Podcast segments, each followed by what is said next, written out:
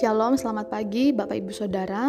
Pagi ini kita bersyukur kepada Tuhan atas penyertaannya sehingga pagi ini kita masih menikmati hari yang baru dan sama-sama kita akan merenungkan firman Tuhan. Renungan firman Tuhan pagi ini lanjut dalam Yesaya pasal yang ke-53. Dan perikop dari Yesaya 53 ini adalah hamba Tuhan yang menderita. Dan pasal ini merupakan bagian kedua dari kitab Yesaya di mana Allah menyatakan nubuat-nubuat ini supaya memberikan pengharapan, memberikan penghiburan kepada umatnya yaitu Israel selama mereka tertawan di Babel 150 tahun sesudah zaman Yesaya. Dan bagian kedua dari kitab Yesaya ini juga penuh dengan penyataan nubuat mengenai Mesias yang akan datang dan kerajaannya kelak di bumi. Beberapa peristiwa yang dibuatkan itu kemudian digenapi berhubungan dengan tertawannya Yehuda oleh Babel dan pemulihannya. Banyak nubuat lain lebih khusus berhubungan dengan datangnya Yesus Kristus ke bumi dan yang lain lagi masih menunggu penggenapannya. Dalam pasal 53 ini saudara-saudara merupakan nubuatan penebusan yang kemudian sudah digenapi digenapi di dalam perjanjian baru. Yesaya 53 berkata, Siapakah yang percaya kepada berita yang kami dengar dan kepada siapakah tangan kekuasaan Tuhan dinyatakan? Sebagai taruk ia tumbuh di hadapan Tuhan dan sebagai tunas dari tanah kering. Ia tidak tampan dan semaraknya pun tidak ada sehingga kita memandang dia dan rupa pun tidak sehingga kita menginginkannya. Ia dihina dan dihindari orang, seorang yang penuh kesengsaraan dan yang biasa menderita kesakitan. Ia sangat dihina sehingga orang menutup mukanya terhadap dia dan bagi kita pun dia tidak masuk hitungan. Tetapi sesungguhnya penyakit kitalah yang ditanggungnya dan kesengsaraan kita yang dipikulnya. Padahal kita mengira dia kena tulah, dipukul dan ditindas Allah. Tetapi dia tertikam oleh karena pemberontakan kita, dia diremukkan oleh karena kejahatan kita. Ganjaran yang mendatangkan keselamatan bagi kita ditimpakan kepadanya dan oleh bilur-bilurnya kita menjadi sembuh. Kita sekalian sesat seperti domba, masing-masing mengambil jalannya sendiri.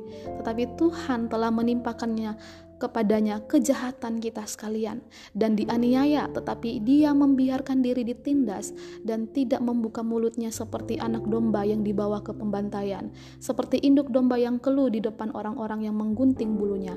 Ia tidak membuka mulutnya. Sesudah penahanan dan penghukuman ia terambil, dan tentang nasibnya siapakah yang memikirkannya? Sungguh ia terputus dari negeri orang-orang hidup, dan karena pemberontakan umatku, ia kena tulah. Orang menempatkan kuburnya di antara orang-orang fasik, dan dalam matinya ia ada di antara penjahat-penjahat. Sekalipun ia tidak berbuat kekerasan dan tipu tidak ada dalam mulutnya. Tetapi Tuhan berkehendak meremukkan dia dengan kesakitan. Apabila ia menyerahkan dirinya sebagai korban penebus salah, ia akan melihat keturunannya, umurnya akan lanjut, dan kehendak Tuhan akan terlaksana olehnya. Sesudah kesusahan jiwanya, ia akan melihat terang dan menjadi puas. Dan hambaku itu sebagai orang yang benar akan membenarkan banyak orang oleh hikmatnya dan kejahatan mereka dipikul. Sebab itu aku akan membagikan kepadanya orang-orang besar sebagai rampasan. Dan ia akan memperoleh orang-orang kuat sebagai jarahan, yaitu sebagai ganti. Karena ia telah menyerahkan nyawanya ke dalam maut. Dan karena ia terhitung di antara pemberontak-pemberontak, sekalipun ia menanggung dosa banyak orang. Dan dan berdoa untuk pemberontak-pemberontak. Jelas sekali Bapak Ibu Saudara bahwa bagian ini berbicara tentang penderitaan dan penolakan Mesias, hamba yang disebutkan tadi yaitu Yesus Kristus. Yesaya bernubuat bahwa melalui penderitaannya banyak orang akan diampuni, dibenarkan, ditebus dan disembuhkan. Ya, penderitaan Yesus juga akan menghasilkan pengagungan dan pemuliaannya sekalipun Yesus adalah Mesias Allah Rupanya banyak orang akan memutuskan untuk tidak percaya kepadanya sehingga dengan demikian gagal menerima keselamatan Tuhan. Nah, saudara-saudara, dari ya, teks Yesaya 53 ini kita melihat betapa hebatnya penderitaan yang dialami Yesus demi menebus manusia. Penderitaan tak tertahankan dalam nubuatan ini digenapi ketika Yesus kemudian menjalani sengsaranya yang sangat-sangat hebat yang dikenal dengan sebutan Via Dolorosa. Mulai dari penangkapannya di Taman Getsemani sampai kematiannya di kayu salib, ia menanggung hukuman salib yang paling hina itu demi apa saudara-saudara? Demi keselamatan kita, demi keselamatan Bapak Ibu Saudara, demi keselamatan seluruh umat manusia yang sangat ia cintai. Nah, saudara-saudara yang dikasih oleh Tuhan, Allah kita adalah Allah yang kudus, yang tidak suka pada dosa, yang tidak suka pada kejahatan. Oleh karena itu, Allah Bapa tetap konsisten ya ketika memutuskan dan Allah konsisten dengan keputusannya bahwa setiap ketidaktaatan pasti mendatangkan hukuman. Namun karena kasihnya yang begitu besar kepada manusia, Bapa Allah Bapa rela membayar dosa dan pelanggaran manusia dengan menanggungkan hukuman maut tersebut kepada anaknya yaitu Yesus Kristus. Matius 20 ayat 28 berkata, Anak manusia datang bukan untuk dilayani, melainkan untuk melayani dan untuk memberikan nyawanya menjadi tebusan bagi banyak orang.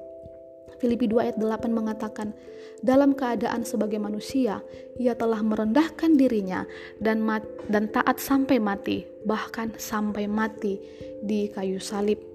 Penderitaan yang harus Kristus alami demi menanggung dosa manusia begitu hebat saudara-saudara ketika dicatat dalam Yesaya 53 dikatakan rupanya bukan seperti manusia lagi ia tidak kelihatan tampan dan semarak pun tidak ada dalam ayat 2. Kemudian dikatakan ia dihina dan dihindari orang dalam ayat 3. Penuh kesengsaraan dan menderita kesakitan dalam ayat 3 juga. Ia tertikam karena pemberontakan kita dan diremukan karena kejahatan kita.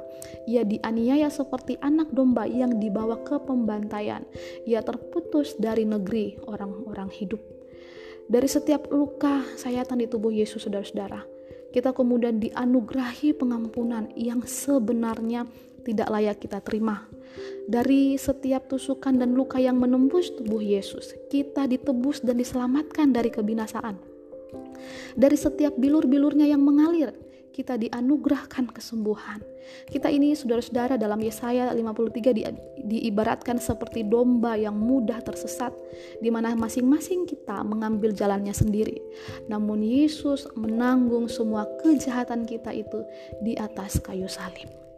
Oleh karena itu, Bapak Ibu yang dikasih oleh Tuhan, mari kita terus beriman, beriman kepada Yesus Kristus. Mari kita beritakan Injil kepada orang-orang yang belum mengenalnya. Mari kita menghargai setiap anugerah Tuhan yang dilimpahkan kepada kita. Mari kita minta kepada Tuhan untuk menuntun hidup kita, sebab Dia gembala yang agung. Jikalau hari ini Bapak Ibu Saudara mengalami penderitaan dalam rumah tangga, dalam ekonomi, dalam kesehatan, dalam pekerjaan, dalam hal apa pun itu, ingat bahwa Yesus telah lebih dahulu mengalami penderitaan hebat dan ia sangat mengerti penderitaan-penderitaan kita. Mari kita bawa pergumulan kita kepada Yesus sebab hanya dialah Allah yang sanggup menolong saya dan Bapak Ibu Saudara sekalian. Dalam Ibrani 4 ayat 15 sampai 16 berkata, Sebab imam besar yang kita punya bukanlah imam besar yang tidak dapat turut merasakan kelemahan-kelemahan kita. Sebaliknya sama dengan kita, ia telah dicobai, hanya tidak berbuat dosa. Sebab itu marilah kita dengan penuh keberanian menghampiri tahta kasih karunia, supaya kita menerima rahmat dan menemukan kasih karunia untuk mendapat pertolongan kita pada waktunya. Mazmur 121 ayat 1 sampai 2 berkata, Aku melayangkan mataku ke gunung-gunung. Dari manakah akan datang pertolonganku? Pertolonganku ialah dari Tuhan yang menjadikan langit dan bumi. Yohanes 3 ayat 16 berkata, karena begitu besar kasih Allah akan dunia ini, sehingga ia telah mengurniakan anaknya yang tunggal, supaya setiap orang yang percaya kepadanya tidak binasa, melainkan beroleh hidup yang kekal. 1 Petrus 5 ayat 7 berkata, Serahkanlah segala kekhawatiranmu kepadanya, sebab ia akan memelihara kamu. 2 Korintus 1 ayat 3 sampai 4 berkata, terpujilah Allah Bapa Tuhan kita Yesus Kristus, Bapa yang penuh belas kasihan dan Allah sumber segala penghiburan yang menghibur kami dalam segala penderitaan kami sehingga kami sanggup menghibur mereka yang berada dalam bermacam-macam penderitaan dengan penghiburan yang kami terima sendiri dari Allah. Jadi Bapak Ibu Saudara sekalian ingat bahwa kita punya Allah yang sangat mengerti segala keadaan hidup kita. Bawa pergumulan kita kepada Tuhan dan ia pasti akan menolong kita. Sebab ia adalah Allah yang mengerti dan Allah yang peduli. Ia tahu kita manusia penuh kelemahan yang tidak bisa berjalan sendiri. Ia mau agar kita datang kepadanya. Juru selamat telah berfirman, Marilah kepadaku semua yang letih lesu dan berbeban berat. Aku akan memberi kelegaan kepadamu. Demikianlah renungan firman Tuhan. Tuhan Yesus memberkati.